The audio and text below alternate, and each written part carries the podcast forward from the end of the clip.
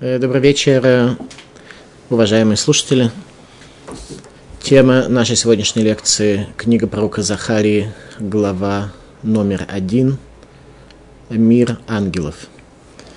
Пророк Захарий был одним из трех последних пророков э, Иудеи, который пророчествовал во время небольшой вспышки божественного света, которая произошла в конце 70 лет изгнания – непосредственно перед его завершением и строительством второго храма, то, что называется Шиват Сион, возвращение в Сион. Пророк Захари был одним из трех людей, которые смогли это увидеть. На прошлой лекции мы закончили маленькую книгу всего лишь из двух страниц пророка Хагая, который призывал еврейский народ к тому, чтобы прийти в Иерусалим и в храм. Пророк Захария говорит о другом, он описывает небесные процессы, которые происходили в небесах Иерусалима, тогда, когда на небесах закладывался второй храм и условия для его строительства, последний из трех пророков, пророк Малахи, будет говорить только о периоде конца дней. Все эти три пророка жили в одно время. Они были связаны друг с другом, но они, каждый из них говорил о чем-то другом. Пророк Хагай был пророком возвращения, пророк Захария описывал небесные процессы, связанные с вторым храмом. Пророк Малахи говорил только о третьем храме, который будет вечен. То есть получается, что последние три пророка, которые призывали еврейский народ к возвращению в Сион, понимали, что возвращение это временное, что второй храм не будет существовать вечно, и он будет не похож на первый, как пророк Хагай сказал – Вани хабда, говорит Всевышний, я прославлюсь в нем.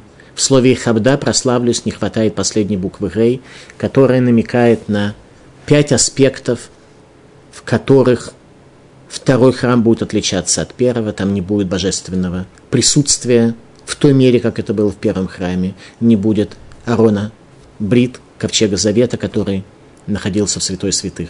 То есть второй храм, в его святой святых ничего не было. Это очень важно было понять. Поэтому пророки видят, что второй храм будет лишь временным местом, даже нельзя сказать распространения шхины, потому что божественное присутствие в той мере, как это было в первом храме, во втором храме тоже не было. И пророкам было понятно изначально, что этот храм будет разрушен.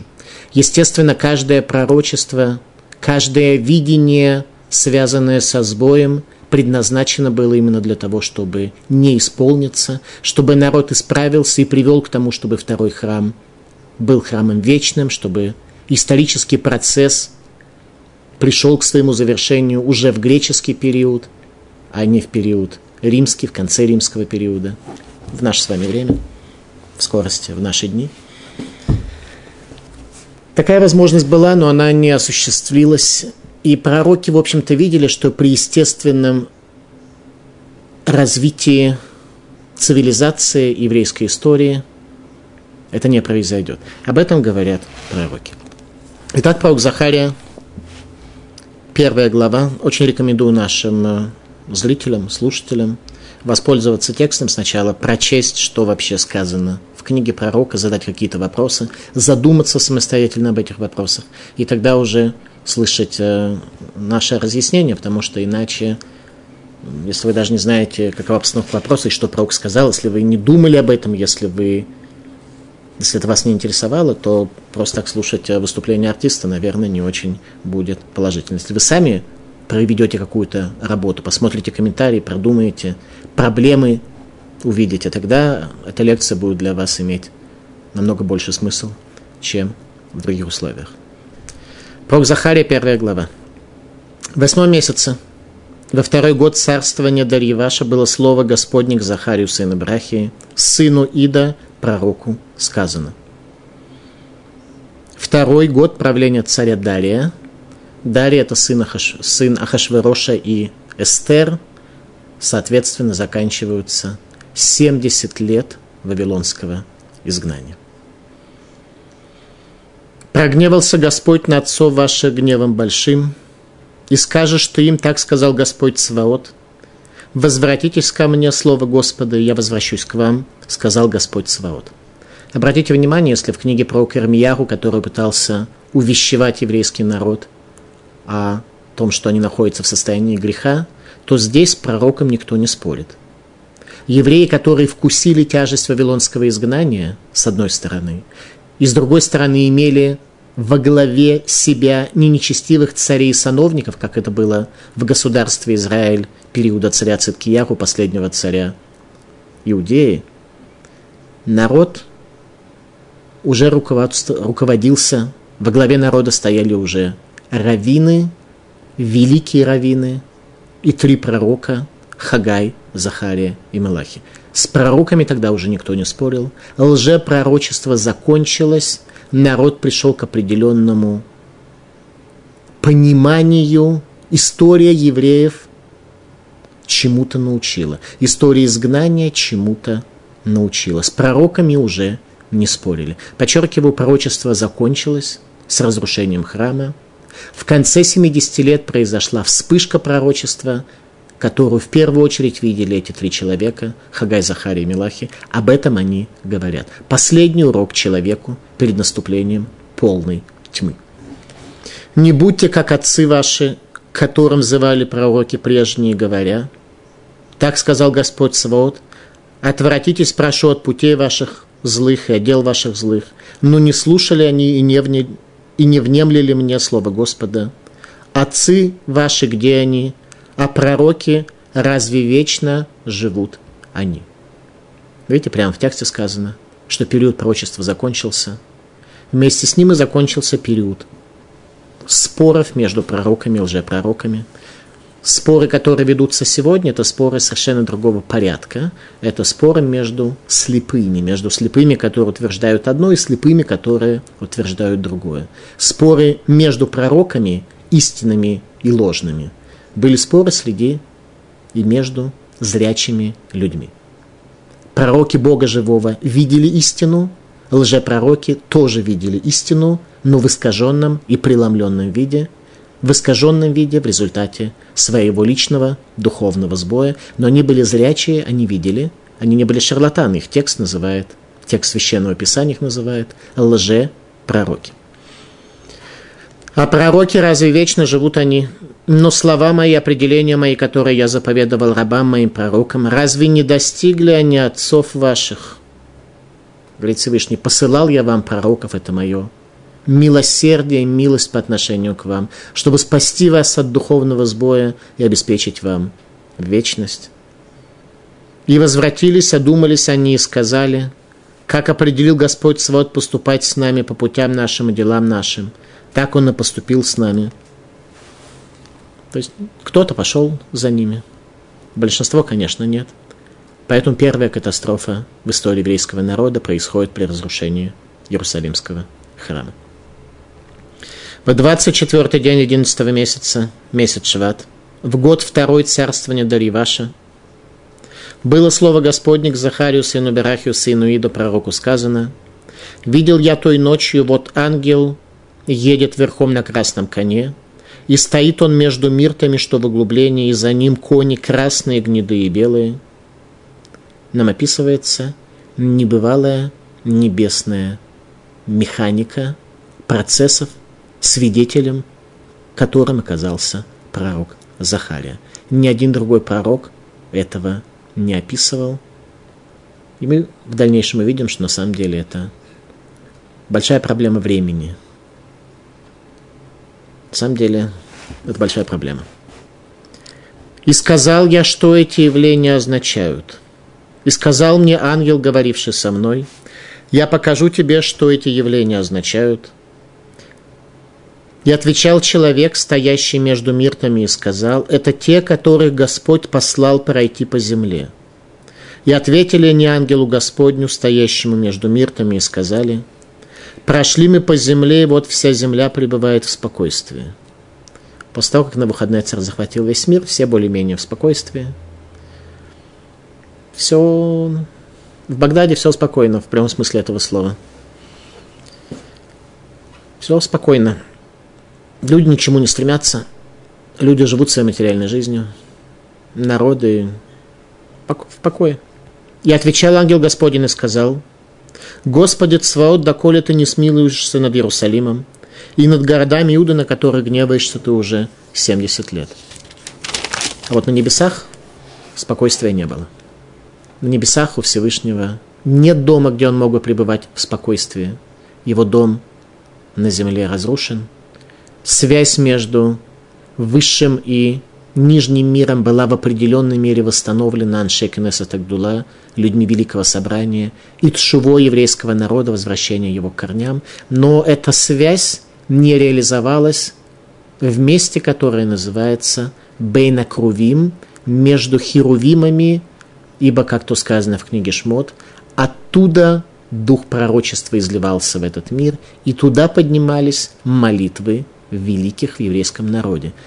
В святой святых был Арона Кодыш, ковчег Завета, на нем стояли два изображения Крым. Это не тема нашей лекции, но, в всяком случае, вот это и есть высшая точка в Нижнем мире, через которую осуществлялась связь между нижними и верхними. Этого всего не было. Не было ни храма, ни святой святых, ни кровим, ни расстояния и пространства между ними, которое переходило в высшее пространство. Это называется состояние разрухи в духовном небесном реализ... проявлении реализации в этом мире.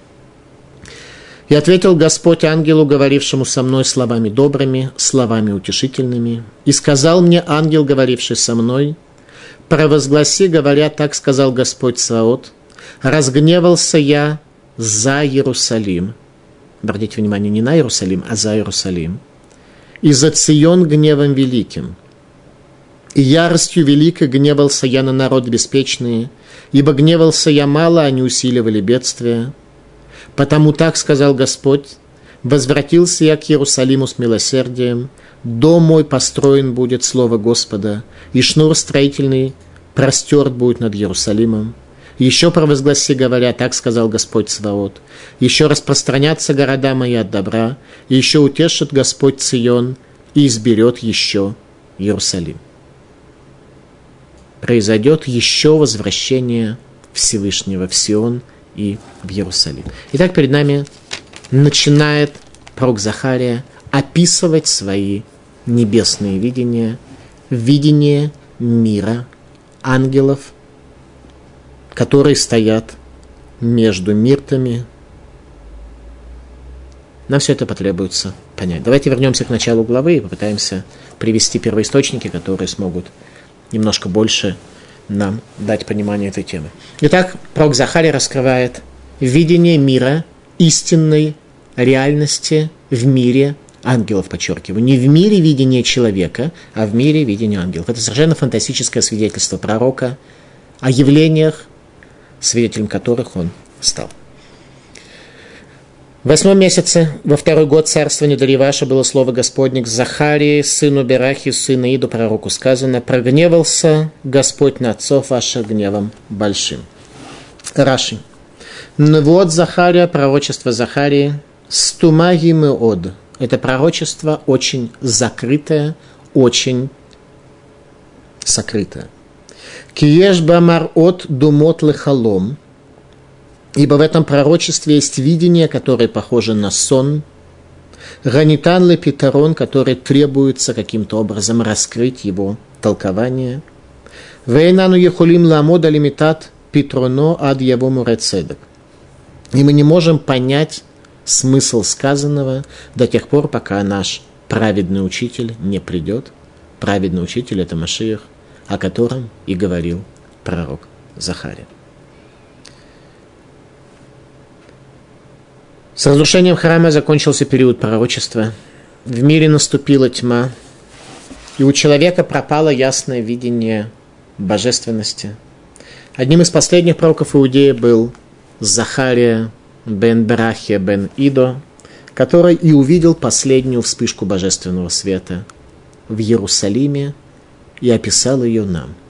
Но его видение было весьма ограничено, и в отличие от других пророков, которые написали суть того, что Всевышний сказал им. Пророк Идо зачастую, как сказано напрямую в книге, затруднялся с пониманием той картины, которую ему показали, и описывал то, что он видит, а не урок, который Всевышний хотел передать человеку. В книге про Ирмиягу, которую мы изучили до этого, мы, например, не видели никакого примера того, что пророк Ирмиягу говорил нам что бы то ни было о технологии пророчества, о технологии того, что Всевышний ему сказал, и как он ему это сказал. Пророк Ирмиягу передавал нам только результат определенные действия, которые он должен был проявить и осуществить на глазах у всего еврейского народа, и определенного рода знания, урок и пророчества, которые Всевышний ему раскрыл, показал и дал. Технологию того, как Всевышний ему это раскрывал, пророк Ирмиягу нам не дает ни в одном месте, ни в одной главе, ни в одном стихе. Пророк Захарий описывает нам на самом деле свое видение намного больше, нежели чем какие-то свои уроки, конкретные знания, которые он дает, кроме последней главы. Вот в последней главе, где повествуется о войне Гога и Магога, о последней окончательной войне, которая произойдет на этой земле, там пророк Захария нам не описывает никаких технологий явлений, происходящих в мире ангелов. Поэтому вся книга пророка Захария – это еще раз вспышка во тьме, когда что-то видно, когда человек уже в условиях тьмы вавилонского изгнания потерял пророчество. Пророки Хагай, Захарий и Малахи были еще пророками до разрушения первого храма, поэтому они были очень немолодые люди, кроме всего прочего. Они еще помнили и имели духовную практику храма, поэтому они оказались теми тремя людьми, которые передали нам о том, что там происходил. Текст Танаха зачастую приводит имя человека, приводя имя его отца. Потому что мы являемся потомками Авраама. Через наших отцов мы связаны с Авраамом, связаны с человеком, который раскрыл Всевышнего в этом мире, находясь в мире Ассирии, которая к тому времени уже оставила Бога и пошла за идолами. Поэтому Танах очень часто приводит имя отцов, понимая, что мы составляем цепочку традиций через наших отцов. У пророка Захарии Танах почему-то приводит также имя деда. Как тут сказано, Захария бен Брахи бен Идо. А это очень редко. Видимо, здесь была какая-то особая причина, почему э, так э, произошло? Зачем нужно было упоминание о пророке Захария бен Идо, как объясняют комментаторы, Нави бен Нави. Он был пророком, потомком пророков. Что мы знаем о пророке Идо, где он у нас фигурирует? Пророк Идо был пророком Иерусалимского храма. На самом деле достаточно элементарно. Все пророки, иудеи, были связаны с Иерусалимским храмом. Оттуда, как мы уже определили, между Керувим они получали ту самую связь между Богом и человеком. Поэтому сказать, что он был пророком Иерусалимского храма, достаточно а, банально. А, хотя, конечно, это пришло подчеркнуть, что он не являлся пророком Северного царства Израиль. Там тоже были пророки, которые были связаны напрямую с Всевышним, уже без Иерусалимского храма по причине того, что в храм их не пускали. Так вот, пророк Идо был пророком Иерусалимского храма в следующем аспекте. У царя Шломо был сын, которого звали Рахавам. По поводу Рахавама сказано, что Рухаями Малема Комавив, что он по своему уровню был на уровне своих отцов, то есть царя Шломо и царя Давида, с одной стороны. С другой стороны, о нем сказано, что он э, поступал не совсем верно, хотя был очень большой человек – в его дни исполнилось пророчество Ахи Ашелуни, великого пророка в Северном царстве, о том, что пропадет часть еврейского народа, 10 колен, отделятся от Иерусалима и от храма, и, соответственно, человеком, который осуществил это отделение, был Яровам бен Неват, который объявил себя царем Северного царства – Человек из потомков Юсефа, из колена Ефраима. И в результате его отделения 10 колен навсегда пропали. Так вот, одной из проблем, которая была у Яровама бен Невата, это нужно было предотвратить э, людей, чтобы они не шли в Иерусалим, Иерусалимский храм, иначе его царство оказалось бы бессмысленным, и никто бы за его царством не пошел. Что он делает? Э, строит стену, как в Берлине, не пуская людей, помещает армию. И строит себе капище в Бейтеле и объявляет праздник в месяц как раз Хишван, тот самый восьмой месяц, о котором здесь э, упомянуто, месяц, когда у нас нет никаких праздников, он устраивает новый особый праздник, и на новом жертвеннике собирается принести жертвоприношение. В это время из Иудеи приходит пророк, которого зовут пророк Идо, прапрапрадед пророка Захарии. Это называется схутовод. Приходит пророк Идо на самую торжественную церемонию, которую мог сделать царь Северного царства.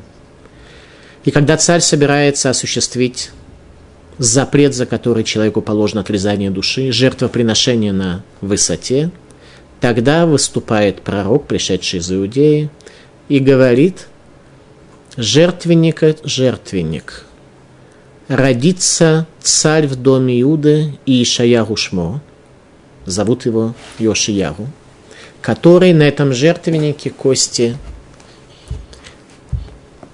язычников э, сожжет э, и жертвенник этот разрушит.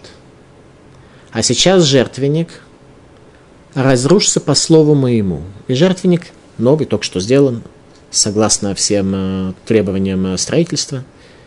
Жертвенник ломается на две части.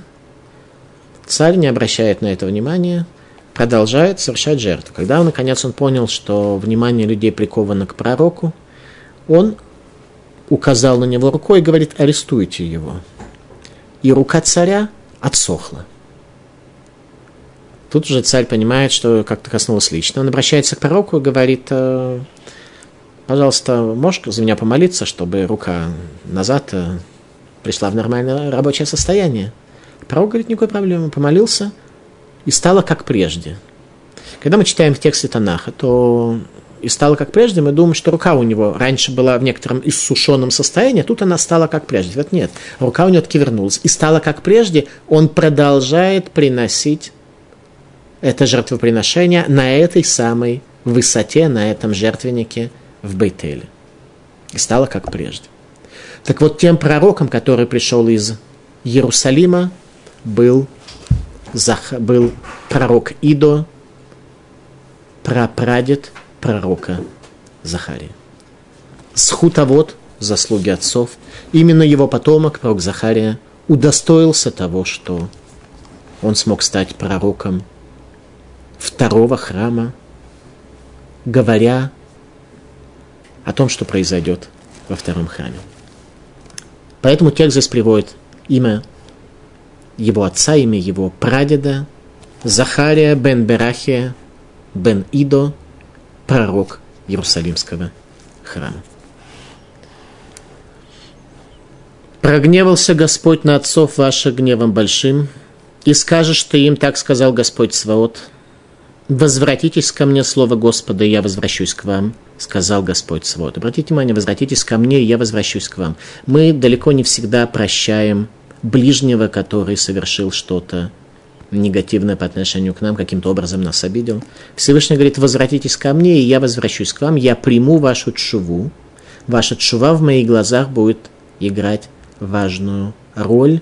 Нет у меня эго, нет у меня злости, говорит Всевышний. Вернитесь ко мне, и я возвращусь к вам. Не будьте как отцы ваши, которым взывали пророки, первые Сейчас уже период, когда пророчество закончилось. Говоря так, сказал Господь Сваот, отвратитесь, прошу, от путей ваших злых, от дел ваших злых. Но не слушали они и не внимали мне слова Господа. Отцы ваши, где они? А пророки разве вечно живут они? Период пророчества закончился. Но слова мои, определения мои, которые я заповедовал рабам моим пророкам, разве не достигли они отцов ваших, возвратились, одумались они и сказали – как определил Господь свой поступать с нами по путям нашим и делам нашим, так Он и поступил с нами. Люди поняли, что то, что говорил про Кармияру, оказалось истиной и исполнилось. Пророк призывает Израиль к чуве и возвращению к Всевышнему и завершению исторического процесса во времена второго храма. Пророк предупреждает о том, что второй храм будет разрушен, как мы сами видим в последнем стихе этой главы. Смотрите, как сказано.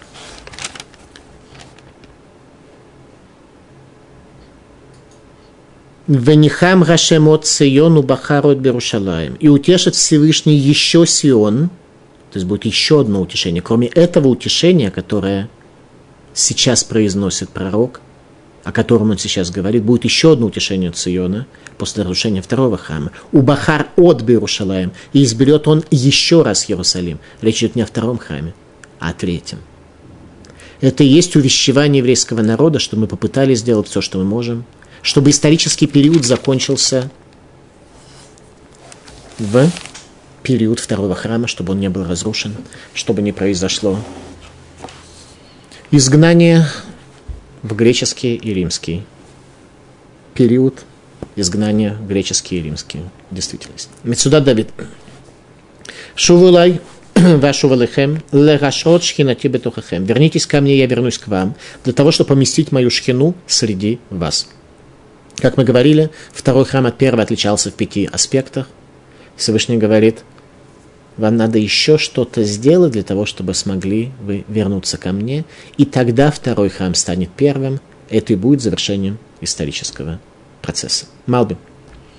Гнев Всевышнего продолжает определять действительность в этом мире, а пророков нет, чтобы принести увещевание Израилю столь ясным и явным видом, как об этом говорили первые пророки.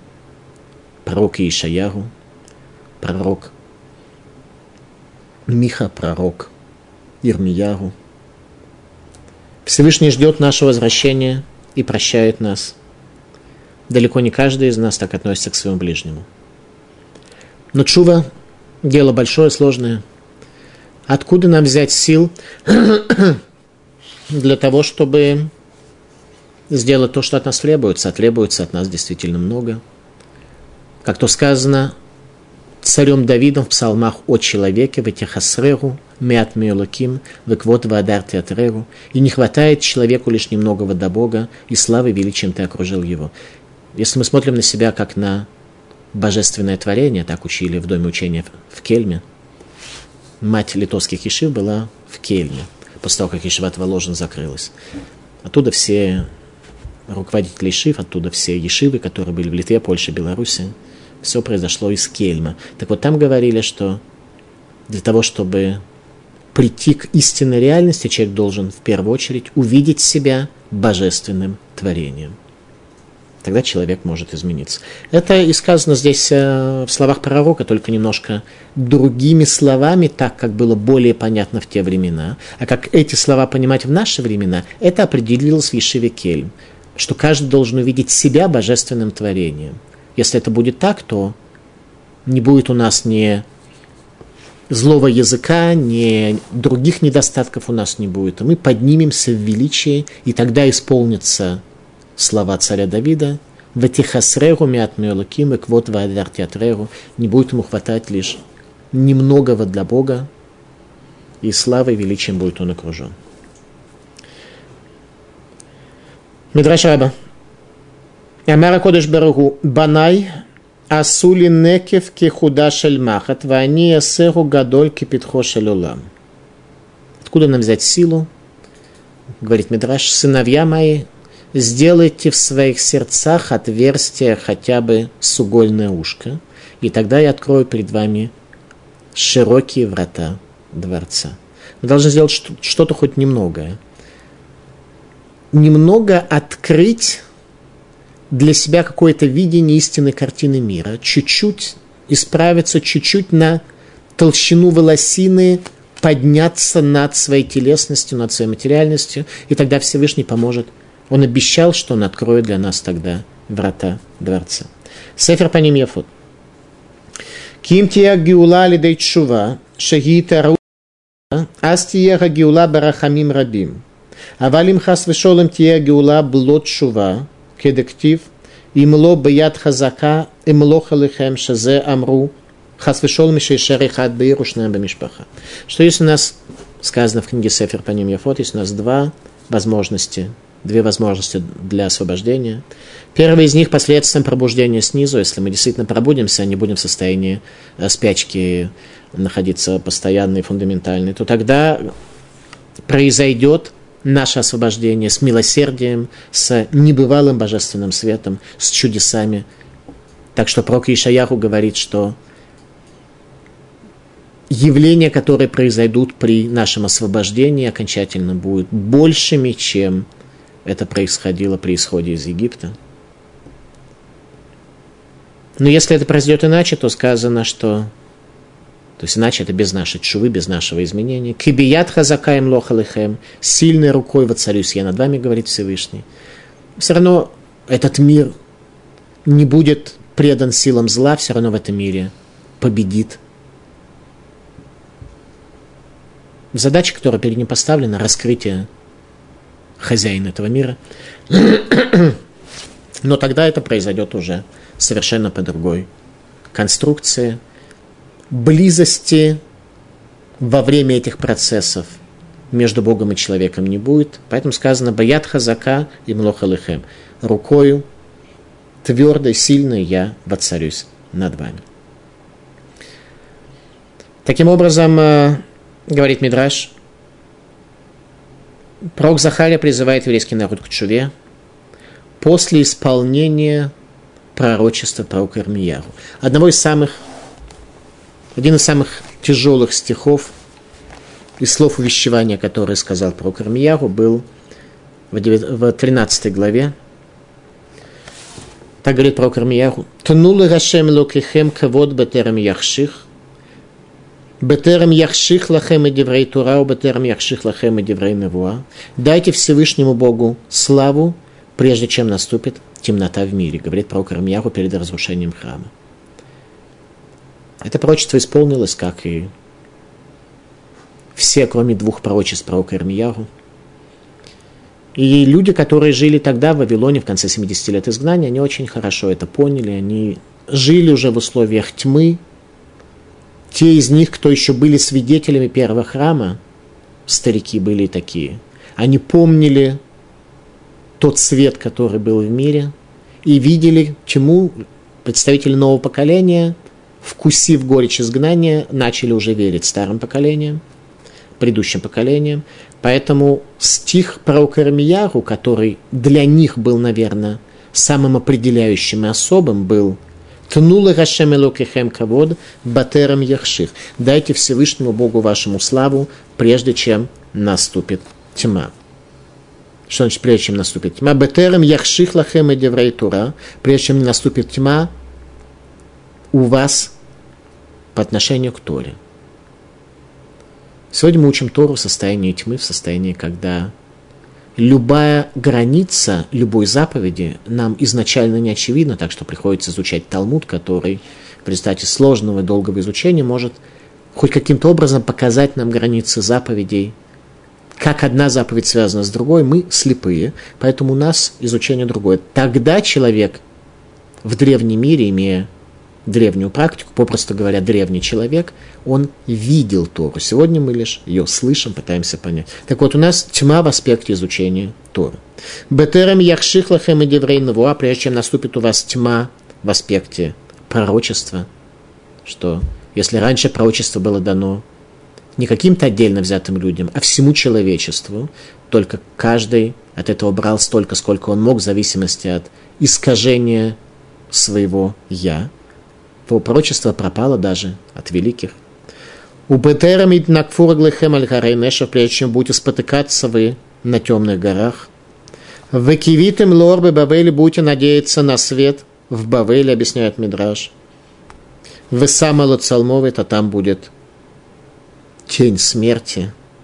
Не будет вот этого вот света, этой ясности. Бемадай будете в период медийского правления Ближним Востоком, полагаться на что-то. Вышит Рафель, все будет туманно.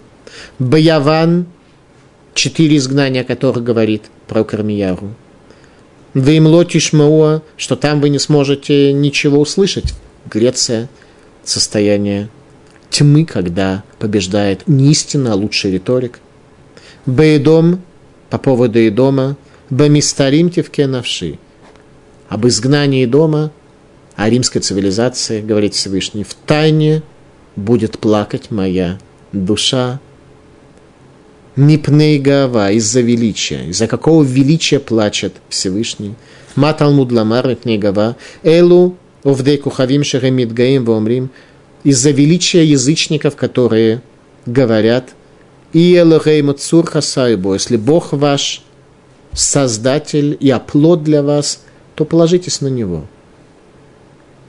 Римлянин с мечом говорит, если Бог ваш является оплот для вас, скала, и он создал, ну, полагайтесь на него. Когда римский меч победил истину в этом мире.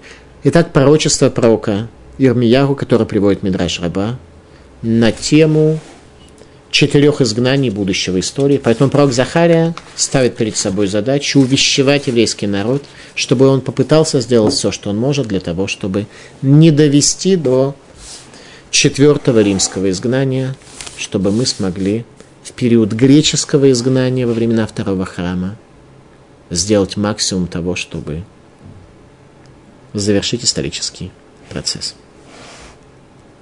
Исторический процесс завершается приходом Машииха и раскрытием Всевышнего в этом мире. В 24 день 11 месяца, месяц Шват, в год второй царствования Дариваша было слово Господне к Захарию, сыну Брахию, сына Ида, пророку сказано, «Видел я этой ночью, вот человек, в скобочках ангел, едет верхом на красном коне, и стоит он между мирками, что в углублении, и за ним кони красные, гнедые и белые». Видение мира ангелов пророком Захария.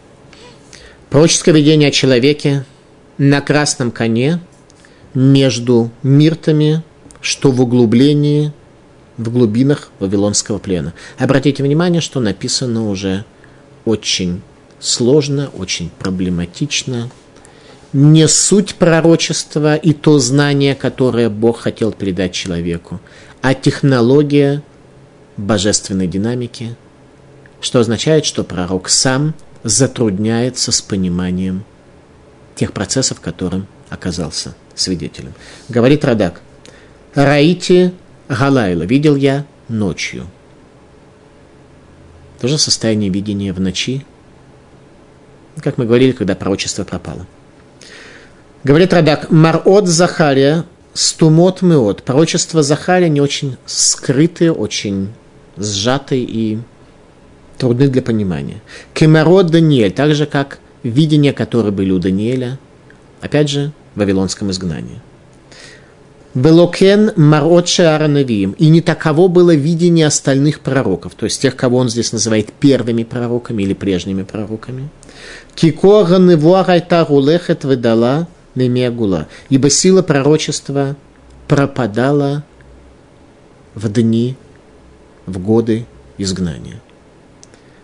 Как после захода солнца тьма наступает не сразу, а в течение какого-то времени. В, летом в Европе это как раз 72 минуты Рабейну там, вполне актуально.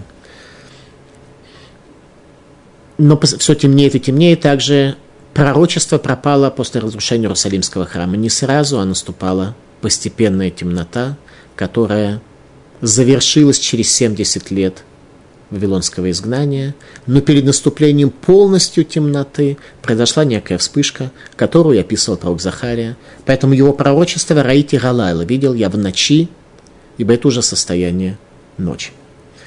Пророк Захария затрудняется с пониманием данного его пророчества, поэтому описывает образы, показанные ему в видении. У прежних пророков Иудеи такого не было. Они описывали пророческое видение как таковое – как божественное послание человеку и следующую из этого мудрость трепета. По-русски сказать мудрость трепета нельзя, но в Кельме определение мусара было именно мудрость трепета. И там училось, что самое сложное, что может постичь человек в этом мире, это именно мудрость трепета. Остальные науки выучить проще, если у тебя есть способности. Мудрость трепета – это прийти к видению духовной реальности, духовного среза реальности в этом мире, тогда, когда Бог станет для тебя осязаемым, это самая сложная задача, которая стоит перед человеком, потому что она требует исправления самого человека, его очищения. Поэтому самое сложное, что в этом мире существует, и единственное, что достойно называться мудростью, как говорили в Кельме, это мудрость трепета. Раши. Вегине иш. И вот человек, который видит пророк Захария, Малах аль-Сусадом, ангел на красном коне. Ремез гули фарам миказдим мимадами парас, бехерев убедам, бен гагадасим ашер бемецула, бен иланы дагадаси добавли. Э, ангел на красном коне – это намек, что пришло наказание для Вавилона и для Мидии, которые разрушили Иерусалимский храм. И этот конь находится среди мирт, которые в глубинах, которые в низине. Это праведники, великие, духом, которые были в Вавилоне. Образ пока еще не очень понятный. Наша проблема заключается еще и в том, что в видении, Дани... в видении Даниэля и в видении пророка Захария каждый образ, он не статичен, а он является переменной. Одно и то же явление, одно и то же понятие может в разных конфигурациях использоваться для разных явлений, разных разъяснений. Это, так мы назвали наш э, цикл, последние пророки иудеи. Зато последнее, самое важное знание, которое необходимо человеку периода тьмы, то есть нам с вами, здесь передано.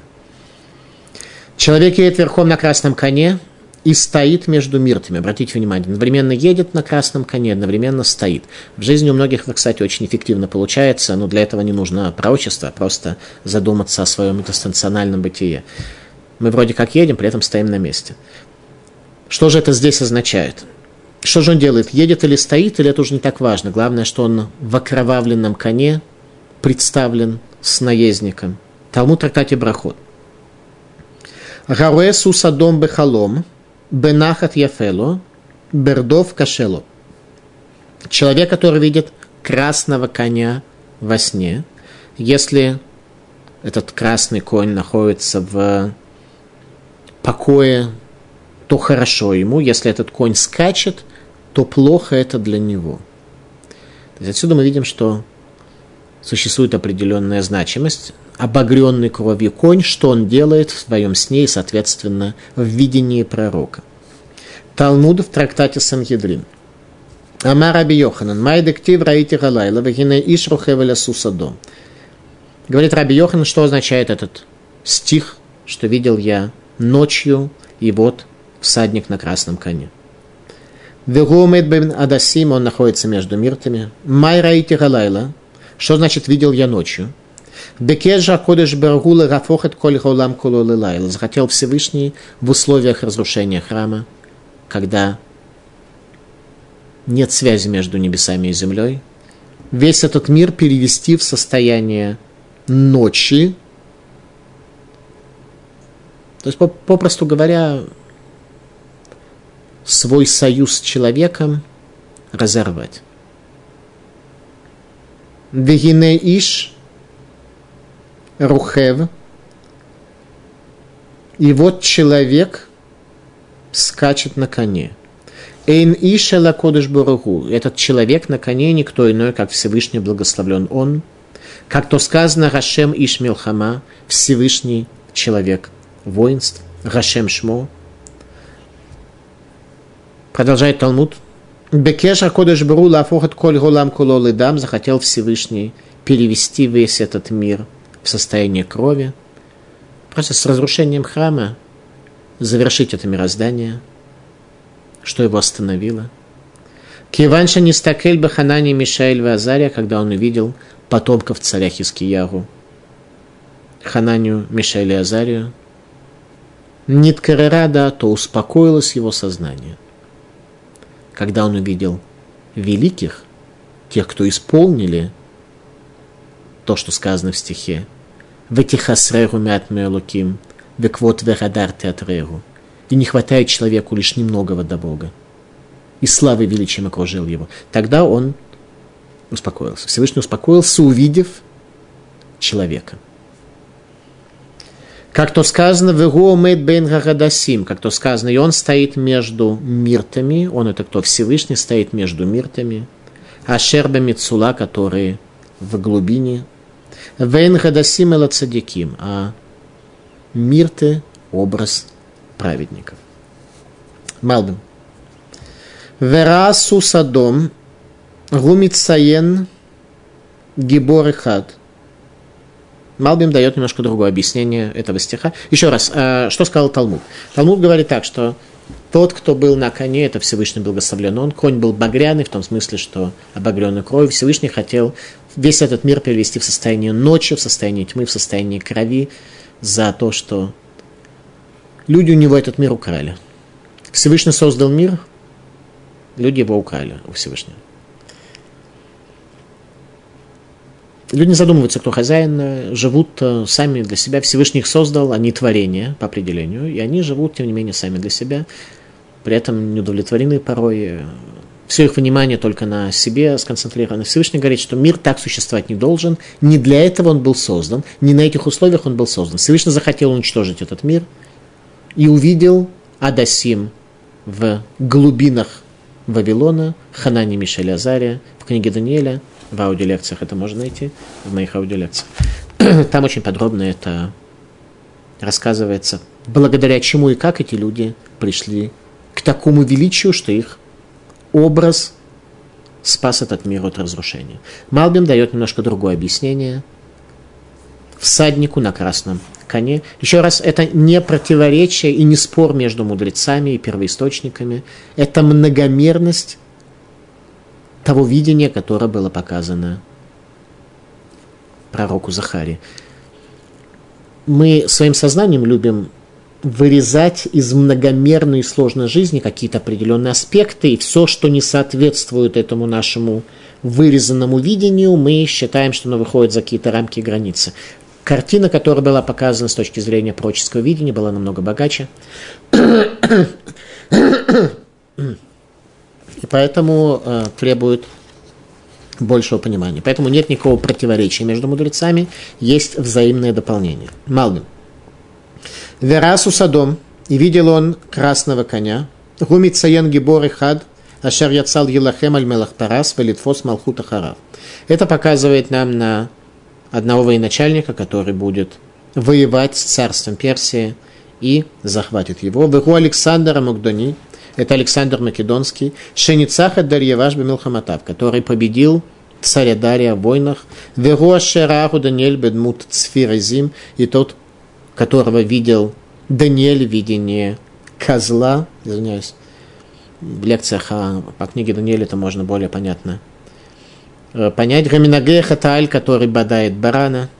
В Захария Рау Кисуса дом. Захария видел его как лошадь багряну. Еще раз, Александр Македонский – это не всадник на лошади, которая обогрена кровью, а сама лошадь. Шемеруэль Гадама Шеришпох, что это символ той крови, которая будет пролита. Вараиш Рухевалав Русар Яван. А вот тот, кто едет на этом коне, это ангел Греции. Раман Гигуто Бекухо Беговорато Ласот Хайль, который ведет его в данном случае Александра, для того, чтобы он пришел к своим достижениям. Иногда у нас в жизни есть какие-то достижения, иногда у нас как-то все идет достаточно так с трудом, э, не продвинуться особенно.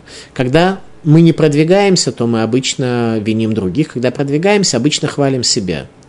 Так вот, на самом деле вполне может быть, что в чем-то, если мы достойны благословения, то Всевышний нам откроет путь, и мы сможем пройти вперед без малейшего сопротивления. А в чем-то, может быть, какой-то наш ангел сидит на нас и нас погоняет, чтобы мы как лошадь бежали вперед. Почему? Видимо, какие-то могут быть на то соображения.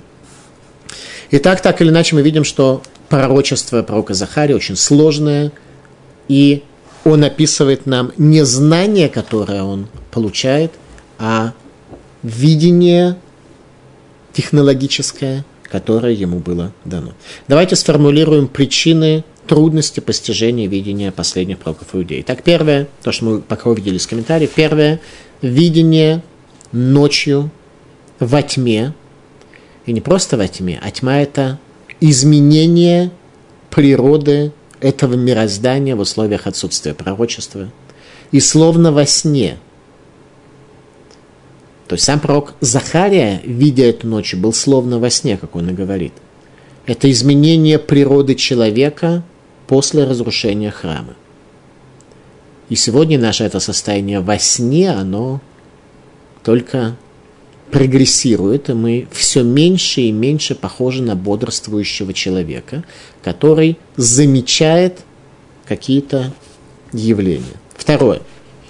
Видение пророка осуществляется посредством образов, а не непосредственное раскрытие пророку божественного света и знания, как это было у всех пророков до разрушения храма. Третье.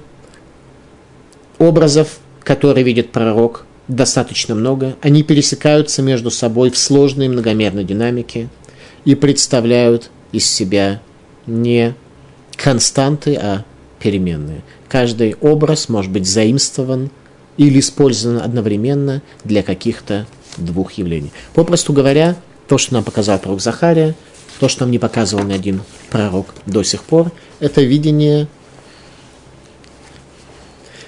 технологии пророчества. Ни один пророк нам об этом не говорил, он говорил нам результат, что ему Всевышний сказал. Пророк Захария показывает нам динамику. Девятый стих. «И сказал я, что эти явления означают?» Пророк Захария в явном виде затрудняется с пониманием показанного ему пророчества. «И сказал мне ангел Господний, говоривший со мной, я покажу тебе, что эти явления означают». Ангел помогает пророку постичь свое пророчество. Пророк затрудняется понять глубину смысла образов, показанных ему в видении, и получает ответ от ангела в мир, которых попал, что в дальнейшем, в продолжении его видения, он сможет понять немного больше, и мы с вами тоже. И отвечал человек, стоящий между миртами, и сказал – то есть, обратите внимание, до сих пор мы про человека еще ничего не видели. Были мирты, то есть праведники, там был конь обогренный, символ крови, на нем был наездник, а тут есть еще человек, стоящий между миртами. И сказал, человек, стоящий между миртами, это те, которых Господь послал пройти по земле, и ответили не и ответили они ангелу Господню, стоящему между миртами. Еще ангел стоит. То есть картина очень многомерная. И сказали, прошли мы по земле, и вот вся земля пребывает в спокойствии. Мирты в глубинах Вавилона. Почему мирта стала символом праведности?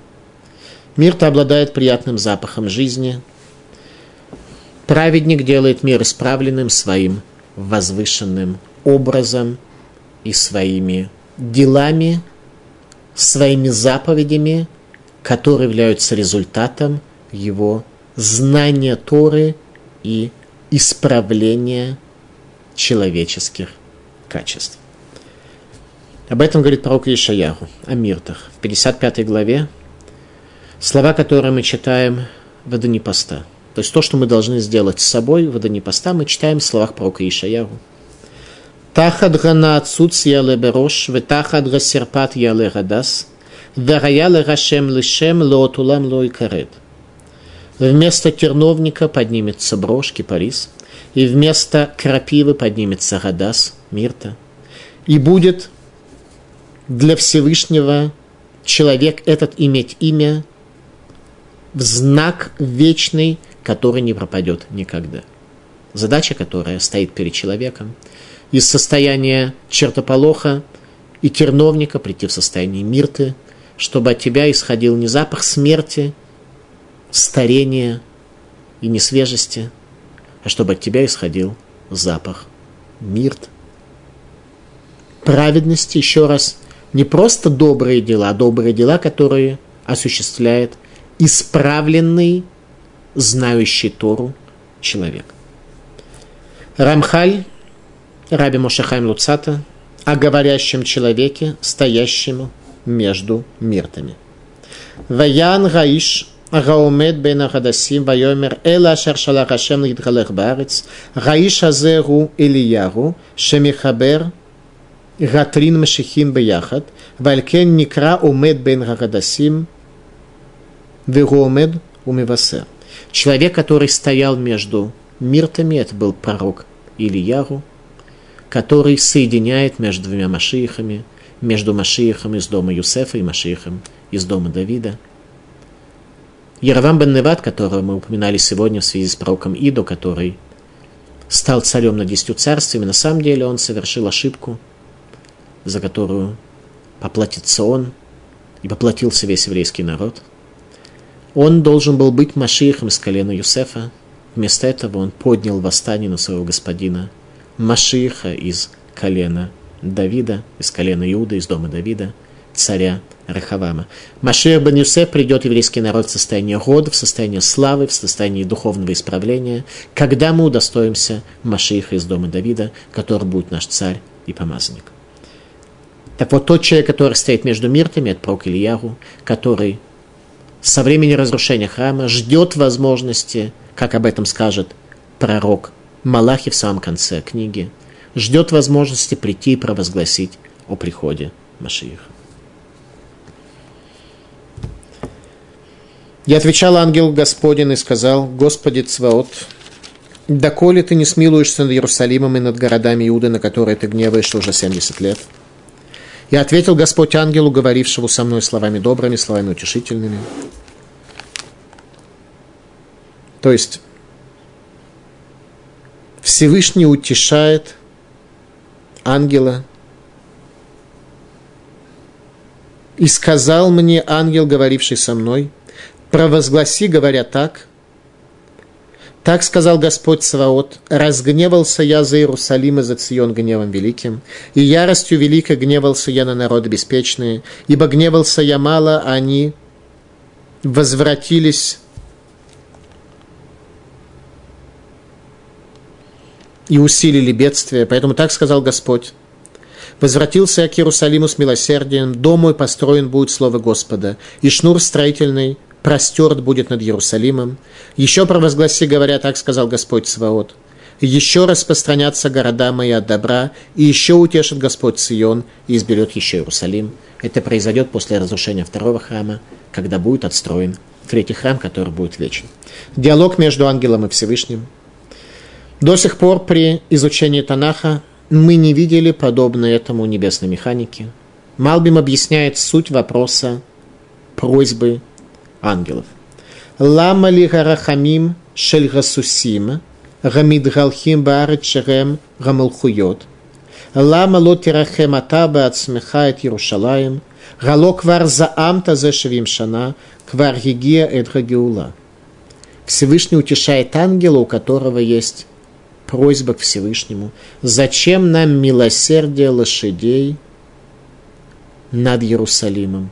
Смилуйся над ним ты, ибо это город, который находится в состоянии пустыни уже 70 лет. Абарбанель. Кикулам гаю миштадлим ладад гаэт гагазур лифанафит барах. Ибо все, все небесные структуры и люди, которые имели доступ к этим структурам, все они стремились узнать, когда же это время наступит. Всевышний отвечает словами утешения скорбящего. Утешение предполагает помощь в продолжении пути, но не раскрытие тайн. Всевышний ангела утешает, но тайну будущего не раскрывает. Раш. Вая Нашем отвечает Всевышний, это Малах, Гадубер би дворим товим. Лоши шамара нави маана, ах мима шамара Малах ло каралимор, кинети вихулы, они юдея шадварим товим анеру. Пророк не знал, что ответил Всевышний ангелу, как он его утешал, но из того, что он увидел в мире ангелов, он понял, что есть ревность у Всевышнего по поводу Иерусалима. Он стремится отстроить этот город, чтобы это был город величия былой красоты.